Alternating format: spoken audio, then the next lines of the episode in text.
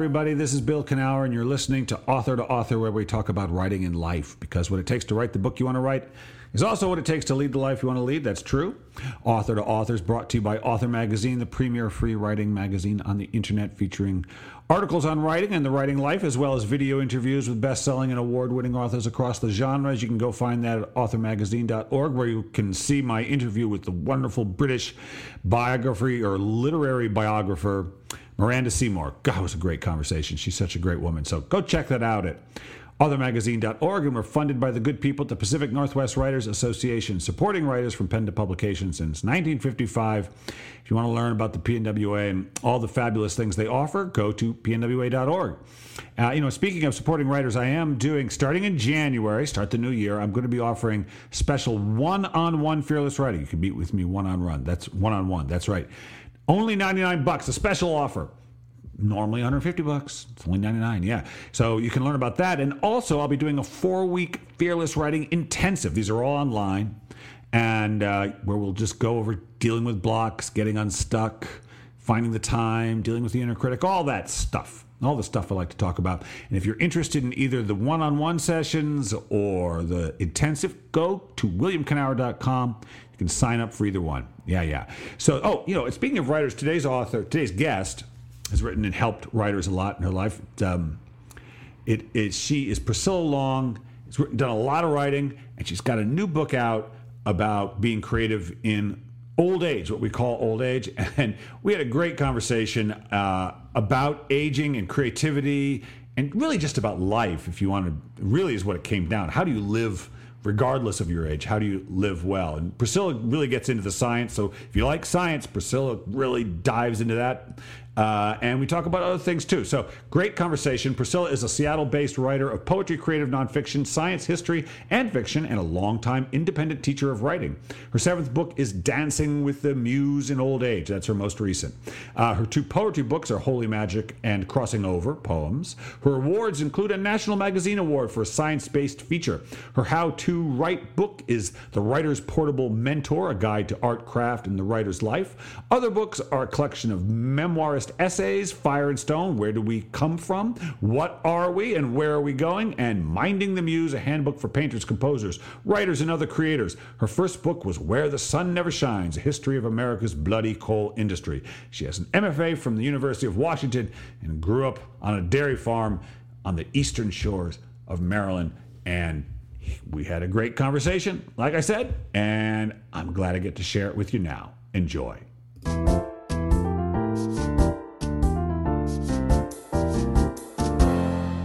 Hey, it's Priscilla. Priscilla, how are you doing? Hi, Bill. Great. How are you doing? I'm doing good. You and I have talked before. You've been writing around Seattle for a long time, but I'm glad. But you got a new book out, and yes. When I got this book and started reading it, I thought of I want to start here. I teach fearless writing, which is really about the psychological and emotional challenges writers face. Right? I wrote a book about it and stuff. So, often I will get this. Question from this problem from some of my students who are older, maybe they've retired, and they say, "Look, it's too late. It's too late." That's what they say. That's the fear, right? It's too late. No, read my book. I know that, but so that's why I thought of you, because I have different ways I talk to them about that, but that's a common thing that comes up for people. I'm retired. I didn't start when I was 20. I didn't go to my whatever. So many people, and there are models in this book, and I felt I needed these models myself, because I'm going to be 80 on my next birthday. Yeah. And I will say what apparently people say to you, which is, "What? Are you kidding me?" To which I attribute this youthfulness to, I think, being creative. Frankly, I think it's part of what keeps us. Yeah. Yeah, not just looking young, but just absolutely to have a passionate purpose, which ours is writing and writing our books and our poems and our pieces, and also so I felt I needed models. For one thing, I needed to know the science. For another thing, right? I needed to know I needed to have many models of creators, many of whom started quite late. Yeah. as we know, if you think about it, the Anna Mary Robertson Moses, who we used to call Grandma. Started painting when she was in her 70s, and she's not the only one. And so there are a lot of, and there are people, creators who had training early on, and then they spent their career teaching, for example. Right. Then they went back to their art, their own art, when they retired. And then there are creators who just started very late. There are many of those. Sure. So I think our models are telling us, yes, do this. Of course. I should say the book is Dancing with the Muse in Old Age, and it's an investigation, reflection, stories about creating as you get to be, I don't know, 60, 70, 80, 90, 100, whatever it is, past the age where we think of people in their, quote, prime. Although writing is interesting, of all the artistic professions, it is the one that is probably most practiced successfully by people over 50. I would say it's for a while I said the average age of the bestseller was 55 or something, as opposed to, violinists, where it's often, 18 or something. They're like gymnasts. Actually, that's not that whole thing about the peak ages of creativity is. I have a chapter on it, and I know it's all bunk, but I understand. But there's a lot of myths around that. There's a lot of myths. A lot of myths. Yeah, and so and the research. The sociologists who do that research, what are they looking at? They're looking at commercial success. Let's be very clear. Right. They're not looking at productivity. And so people take in these myths and it affects us. It harms us. Well, you believe them. Because if you believe something, that's why it's so interesting. So where this book must have began, it sounds like you're saying to me that you were thinking about your life. As we get older, and you were saying, and you were wanting to think positively about your work and yourself and your age, and you had soaked up some of the stories about what a person can and can't do at your age. You didn't like it. Exactly. And I'm just, I have been enlightened by doing this. You enlightened yourself. That's the best kind. That's it. The new, and there's new science, and part of the rather new science. I mean, the last 5 years. Well, now it's getting to be old science is that our brains are plastic, and we know that. Yeah, that I'm very familiar with that. That's been known for neuroplasticity. I believe it is neuroplasticity. Yeah. And see, neuroplasticity can work in two ways. If we're learning and we are creating and learning and engaged in our community and so on, then there more and more connections are made, and our hippocampus, that part of the brain that is essential for remembering and learning, can generate new stem cells. It is also plastic in the other way. If sure, of course, yeah. Doing nothing, our connections are disintegrating. Yeah. Our brain is shrinking. Our hippocampus is shrinking. So, I mean, that's important science information. The other one that is just blows my mind is that Becca Levy at the Yale School of Public Health has done these longitudinal studies which show that people who have negative attitudes toward their own old age and toward old people. Let me guess. Let me guess where this is headed. Right. They have 7 years less to live. See, they have much more cardiac stroke. Yeah. I mean, this is a 20-year-old who has this, these are very long-standing studies, and a much higher chance of dementia. Yeah. Interesting. Dementia, too. Yeah. Yeah. Yeah, okay. Exactly. So, I mean, that's important information. It is. And I do love it when science studies us and tells us what I could have told you probably intuitively. That's right. Doctors say it's a good idea when a patient is lying in bed if they believe they're going to get better. If they don't believe that, doctors know how important that. But, it reminds me, one of the people I was thinking about as I read this book was my father-in-law, who passed away a couple of years ago. This is a very interesting guy who had started schools and written books and done all this interesting stuff, but he had had a gripe with the world, and he had worked with that gripe and like worked on it. And I saw at the end of his life, because I would see him my wife and I would go to visit him every week. Uh-huh. And he had his own house, and he was finishing his memoir. I mean, he finished it and died. It was almost like, okay, I'm done. But I noticed he didn't have anything to talk about anymore. It was like he had one conversation, he had it, and he wasn't willing to have a new one. Yes. And it was almost like he said, okay, well, I'm done. And that I actually felt when he died, that was okay, because he clearly wasn't willing to go anyplace new. And so he was done. And wow. Don't you think that what you were talking about, that you have to keep being willing for something, looking for something new. I think no matter what age you are, it's just easier when you're 20 than when you're 80. Because when you're 20, everything's new.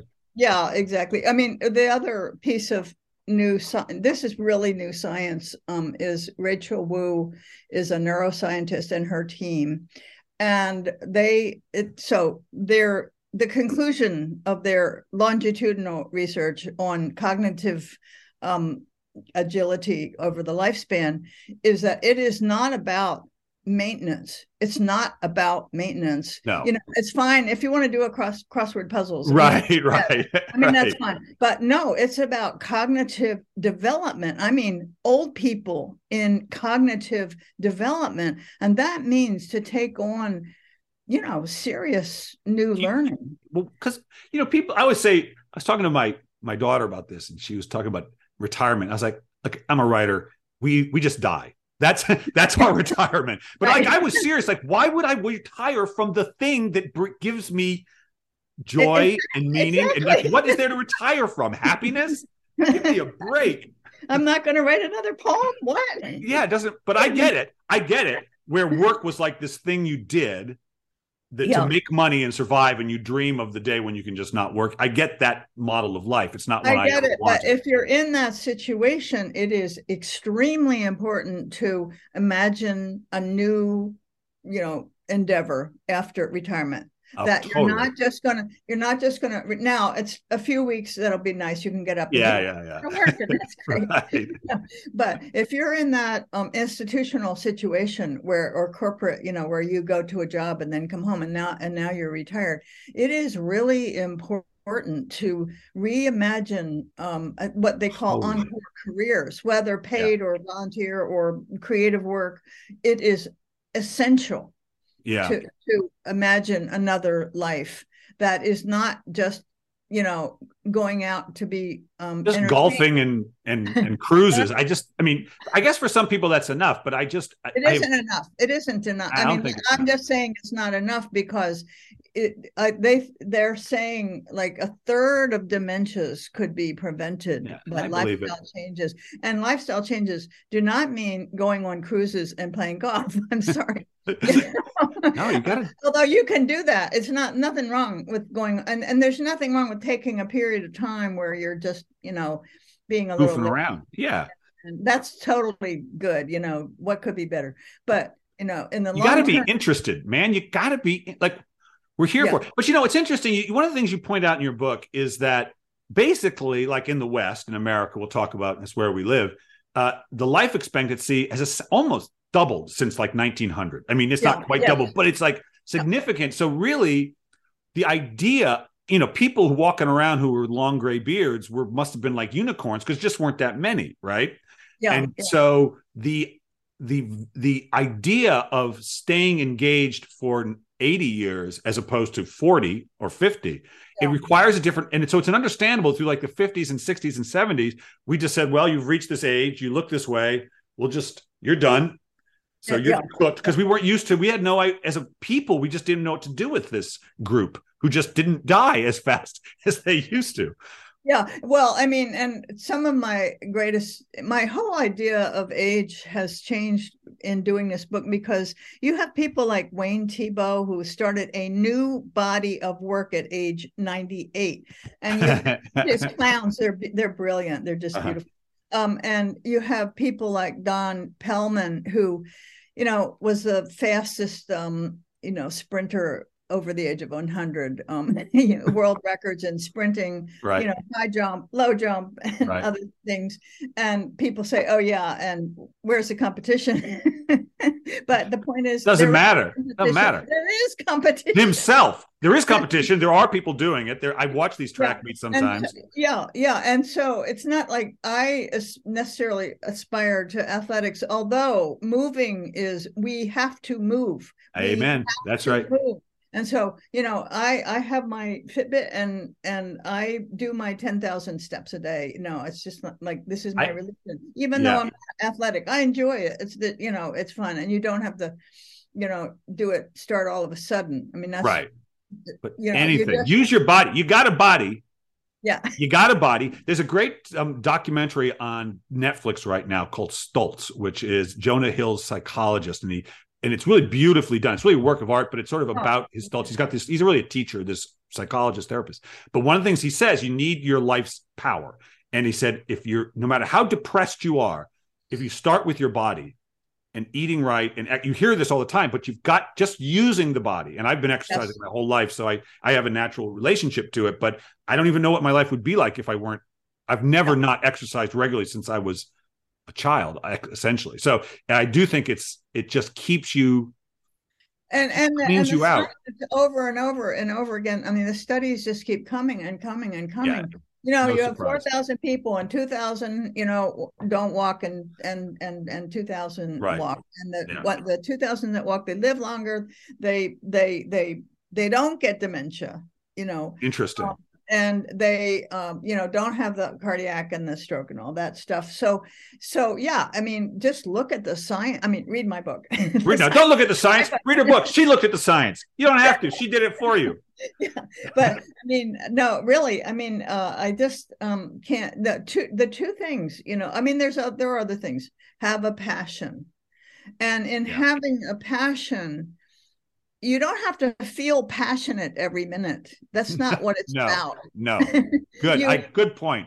Yeah. I mean, you don't, and people say, oh, I don't feel passionate. Well, you don't have to, but you're consistent in your endeavor. And when you hit a rocky place, which there are rocky places, you know, in creating, in writing, you know, there are rocky places. There always are. You work your way through them instead of quitting at that point. Yeah. Oh, I can't write. Oh, I can't write a novel. I failed. No. You know, you figure out, and also, I mean, just, you know, between us, I work on several things at once all the time. That's the way you like to do it. Yep. That's good. Yeah. And that's so if you get kind of stuck on one thing, you don't quit on it. You shorten the time you're working on it, try to do anything. And then you switch to another thing. So you're not in any kind of stall. That's you're right. Going forward with one thing or another thing or another thing or another thing. You and know, I think it's great, and you know, it reminds me of one of my pet truisms. One of my aphorisms is your job isn't to get out of your comfort zone. Your job is to keep up with it. In other words, you got to keep up with yourself, and you will always be uncomfortable if you're not doing the thing you actually want to do. And I always think that my desires, my interests evolve. And my job is to keep, and if I try to keep doing the same thing, like literally the same, it won't work. And you have to be willing to change with that. And I know, look, so you make a big point of saying, I'm going to say how old I am. So in the book, you say you're 79. You're almost 80. I'm 57. And I know that my relationship to my work specifically has changed. It's not what it was when I was 37, where even though I still want to sell books and write like that, but my understanding of it and where it comes from, there's less fear involved. There was so much raw ambition when I was younger, you know, and I still have different. Does that make sense? So and you can't see if this makes sense. When I was younger, I was driven by this, like, I've got to do it. I've got to succeed. I got to prove, like, that kind of thing. Cause arts were the only test. And the interesting understanding as I've gotten older is now that that's kind of gone, there still is much motivation, but you can start feeling that without the fear that you have as a young person. Can I do this? Am I good enough? You won't want to do anything, but it's not true. Yeah. In fact, that's one of the characteristics of the older brain is you're less concerned. I mean, I feel I'm pretty ambitious still, but you're much less concerned with external, you know, validation. Oh, will this be any good? You know, no, that's the point is, if you're working on a piece, you know, it's your relationship with the piece. What does the piece need? It's not what so-and-so is going to think about it, or this going to be a bestseller, or any of those concerns, which might be a concern when it's all done or mostly done, but not, it's not, you know, what your reader is going to think. And I think it's shown over and over too, that, that creators are there. And there are several examples in the book of creators who at a certain age, like, you know, 90 is one, this composer who was, you know, very well known in, Elliot Carr was his name, very well known in musical circles, this very, you know, abstract. Right, it's an impressionist composer kind of. Yeah. And at 90, he just loosened up. You know, he had no more to prove, and his work became more melodic. And he wrote a melody. What an idea. And he was extremely productive between age 90 and 103. Wow. And he produced half his life work between age 90 and 103 when he died. And so those stories are, you know, 79 is nothing. I mean, some of these people. Well, it's so important. I think it's really great that you're doing that, because so much of the way we see ourselves is the way what we see in other people. So when someone does something groundbreaking, either because of their gender or their race or their color or their age, it just helps us there was a tribe. I remember seeing this documentary on this tribe that was rather isolated, and in their mind, you got faster the older you got. It only made sense to them that you would be slower when you're young. And so they were all faster as older people, because they had convinced themselves that's when you get faster. And so they all were. And we're like, no, it's the other way around. You slow down after 22. You know? They said, no, that's you don't. Great. You're getting faster. That's great. And in terms of, say, that's exact same thing in terms of memory loss and memory non-loss memory. Yeah. Is that they found that in societies where elders are highly respected, which is not American mainstream society. Not at the moment. This is going to change. Right. That elders remember, just like, for example, traditional Chinese societies in villages in China and the American deaf community, for example, where elders are highly respected. Oh, interesting. Memory is just as good among elders as it is among younger. No, that doesn't actually surprise me. I think sometimes we forget, because we reach a certain age and we start saying, I'm not interested in that anymore. And maybe we just are like, I want to narrow the focus. But I do think that it's a lot of it is just, I think this, I went and taught memoir writing at one of these assisted living homes. And I decided I would never do it again, this particular one, because I found the energy so depressing. It doesn't have to be like that, but I felt like it doesn't. It doesn't have to be like that, but God, I found it depressing. Oh yeah, it's terrible, and it's. And I will say that Don Pellman, who won all the broke all the world records as a runner and as a speaker, he was in assisted living. Oh, he was okay. Well, I understand the practicality of it, but man, you got to be careful and like keep that interesting, because I was like this. This particular time, I'd say I can't come back here. You know, it just was too depressing to me. Yeah, I mean, it's the culture, the ageist culture in which we live, and that we have to fight against it. Personally, we have to resist it, and socially, we also have to resist it. I mean, I hear it every day. I haven't been in assisted living communities, but. I mean, I hear it every week. I hear somebody say, "Oh, I'm getting old, so I." It's like, no, and it's not. Then I feel, so maybe I'm, a Pollyanna. Well, no, no. The science is on our side. Well, yeah, I think if you want to be here and you really like have something you want to do, then don't. Yeah, just. You don't have to believe it. I think it's great. And I think it's important for creativity, because a lot of people will reach a point in their life where they don't have to maybe they've been so focused on a certain job or raising kids or whatever, like that really consumed them. And that's fine. But then they look up and they have some money finally, like they've got some money. So they don't have to think about that all the time. They're like, what am I going to do? And the arts is such a great time. You know, I just last year for the, it's a lifelong thing. I finally started playing the guitar and I love it. I mean, I've done music my whole life, but not played the guitar, and I am loving it. But, you know, my teacher, who's 30, whatever, you know, he's got in a band. He's like, I got to tell you, man, not to say anything, but usually people your age aren't learning the instrument so well. And I was like, well, thank you. And, you know, 10-year-olds can kind of just bang. But the learning is great. Actually, so Rachel Wu's research, the neuroscience, the idea of cognitive development, and it really involves, you know, serious learning, like a new instrument, a language, a new art form.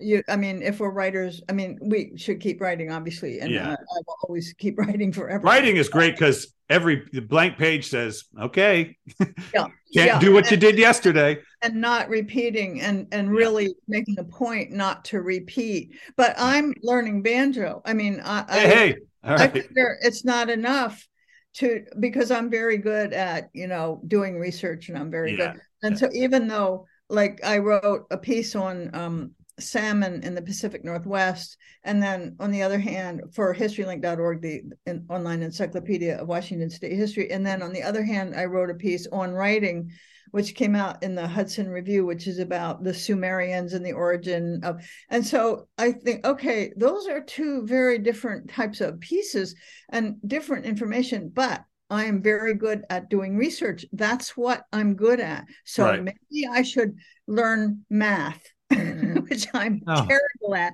So that's what I decided. You're trying to learn math. You know, but here's the thing about learning that I think that always drove me crazy when I would look at school is school would treat learning like something you got to make people do. And once you start learning, I think there's a great pleasure in it if you're learning something you're interested in learning. And one of the great, I think, guiding principles of life is that your job is to feel good, and it will feel good to learn something. It will feel good to develop. It may be challenging at times, but it always feels good to engage with life, and it never feels good to be disengaged from life. Yeah, exactly. And that's your guide. There are tests, you know, I mean, there are, you can fail, like learning, like I'll take learning math as an example here, which I was terrible at school, let's face it. Just like, all right. Like my nemesis. Wow. Okay. All right. Well, so the point is, no fourth grade teacher is shouting at me. That's right. That's good start. Oh yeah. This is great. And secondly, I mean, there are no tests. And I find it's fascinating. It's like, good heavens, you know, I mean, I'm in basic books for adults, for basic math. And, you know, and one of them says, oh, and of course, you know, about the number rule, the number scale, you know, 1, 2, 3, 4, 5, but the -1. Yeah, sure. Zero, yeah. -1. No, I never knew about it. You never learned. Wow. Wow, interesting. So, I mean, I had a terrible elementary school education, but I mean, it was a segregated, it was like, oh, forget it. Okay, you survived. It was the worst elementary school in the nation. But anyway, but the point is that there's no, it's just entertaining. It's very interesting. Yeah, math is like a little puzzle. That's when I was pretty good at. I reached a point where I was like, you know, getting close to calculus, and I was like, okay, this is getting too abstract for me. But up until then, it was kind of like a puzzle, you know, that you could put together, and that's, it's just another puzzle. But there is, you know what it is? I think that some people struggle, and if you're an artist, one of the challenges with math is that there is one right answer. In fact, I interviewed this guy named Manil Suri, who is a mathematician at Duke and a novelist, and he's like, I will teach math. I will not teach writing, because it was math is one answer. And if you don't get it, you didn't get it. But with writing, I don't know what's the answer there is. And so if you think like a creative person, the idea of one answer can freak you out sometimes. Right.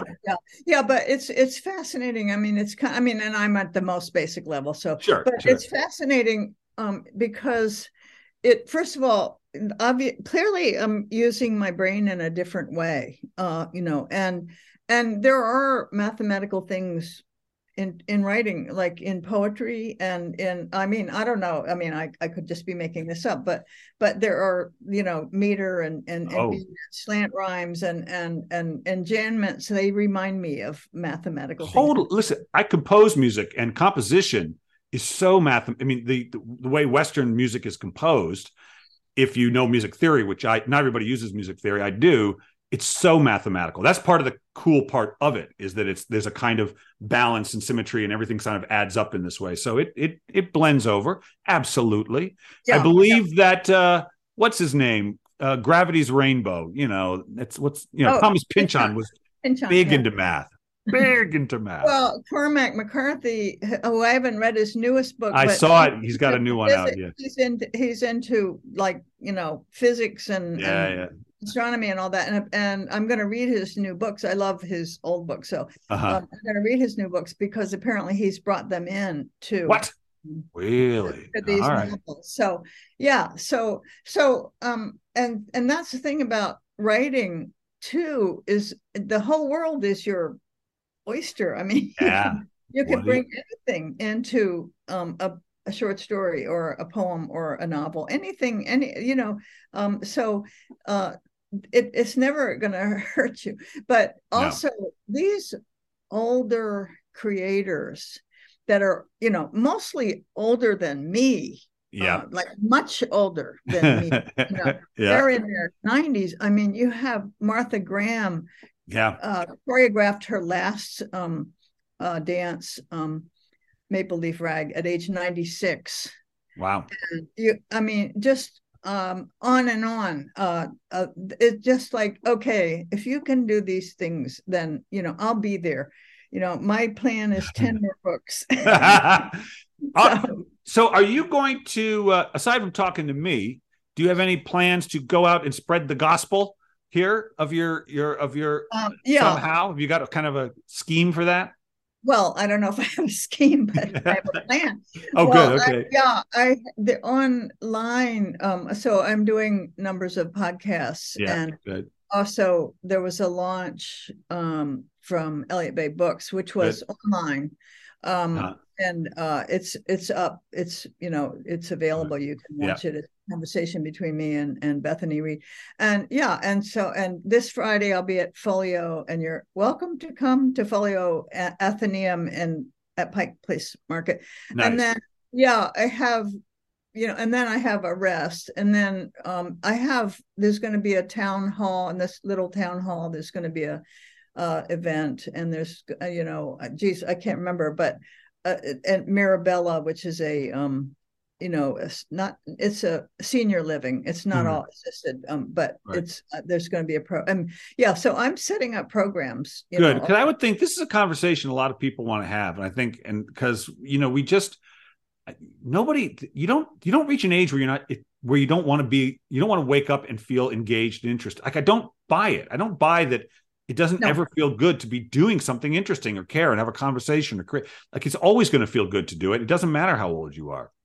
Yeah. And it's really important to resist the ageism in the culture, which it's just like everywhere. Oh, I know. I think that it's going to be people like you who are an example that just, you know, sometimes you have to see it to believe it.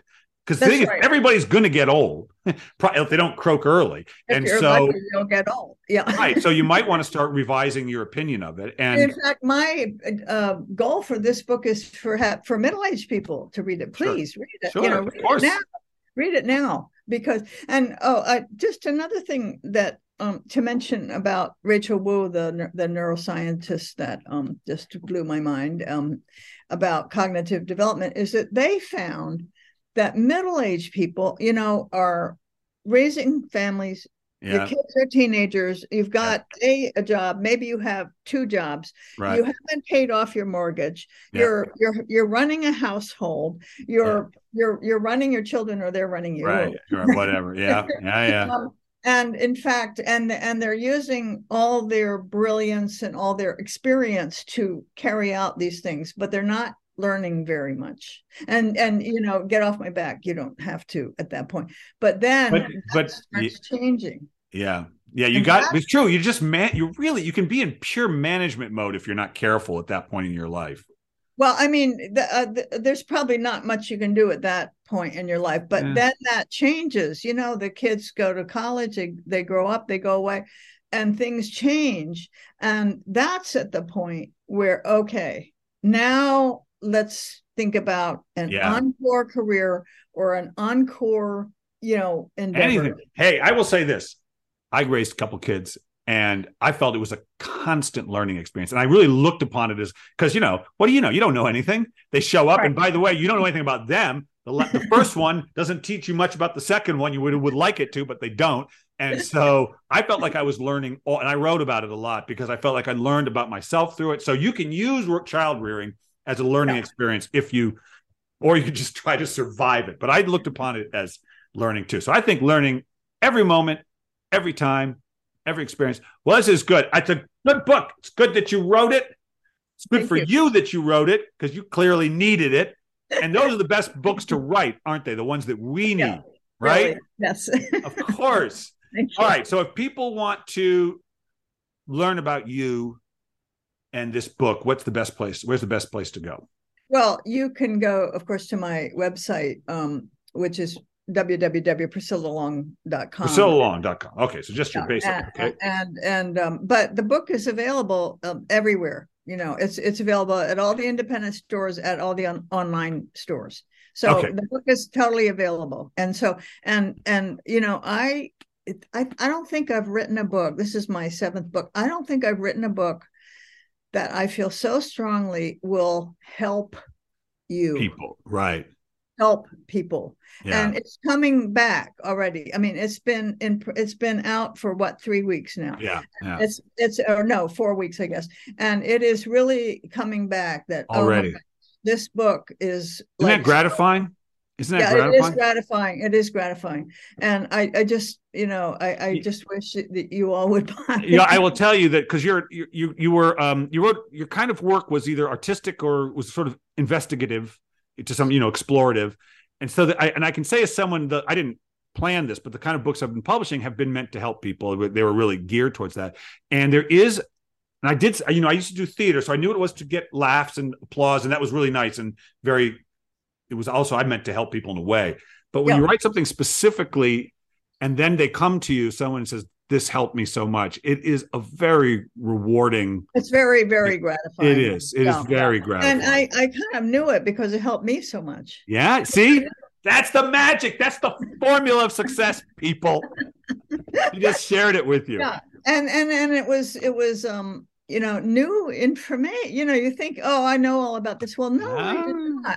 I did not. I knew about, you know, some of it, but I knew about some models, but all of these, the dancers, you know, dancers think, oh, at age 40, I'm old. No, doesn't have to be. Not if you're Martha Graham, not if you're Merce Cunningham, not if you're Carmen de la Valade is another one I discovered. And Jose Limon, you know, I mean, no, that's just not true. I'm all for it. Look at Paul McCartney running around the world doing his concert. Right.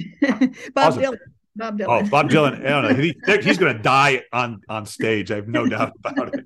Right. He's just going to fall. All right. So I got one more question for you. You've answered it before, but you see, you keep changing. So maybe the answer is going to be different. And so the question is this. You finish the sentence. If writing has taught you anything, it's taught you what? Writing has immersed me into this incredibly creative world and into the most challenging and creative part of myself. And it has given me a life in a community, which is the other thing. We need to connect to people. And, you know, in the arts, there's communities around every art form, you know, you know, and so the question is, writing has taught me. What has it taught you? If it's taught you anything, what has it taught you? You know, it's taught me to. I deeply love language, and I love the craft. I love sentencing. I love sentences. Yeah. I love the language in poetry, the music of language.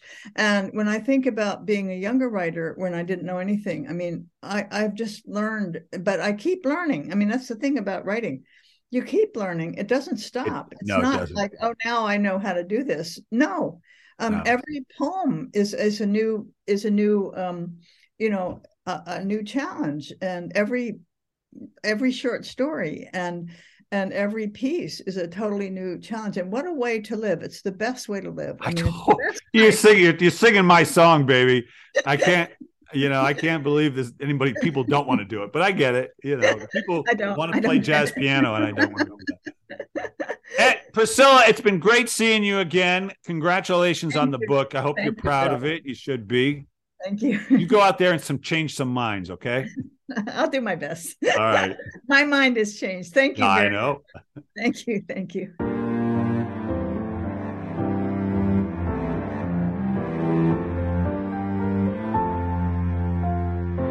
That's right. Just keep learning, people. Just keep learning. It's what it's about. It's fun. Writing is learning, I think. That's how I learn. Yeah. So I want to thank my producer, RJ Jeffries. Thank you, my friend. I want to thank all of you folks out there for listening in. And as always, when you find something you love to do, you got to learn about it. You do it, but you learn. You learn as you do it. So go out, go find something you love to do and do it.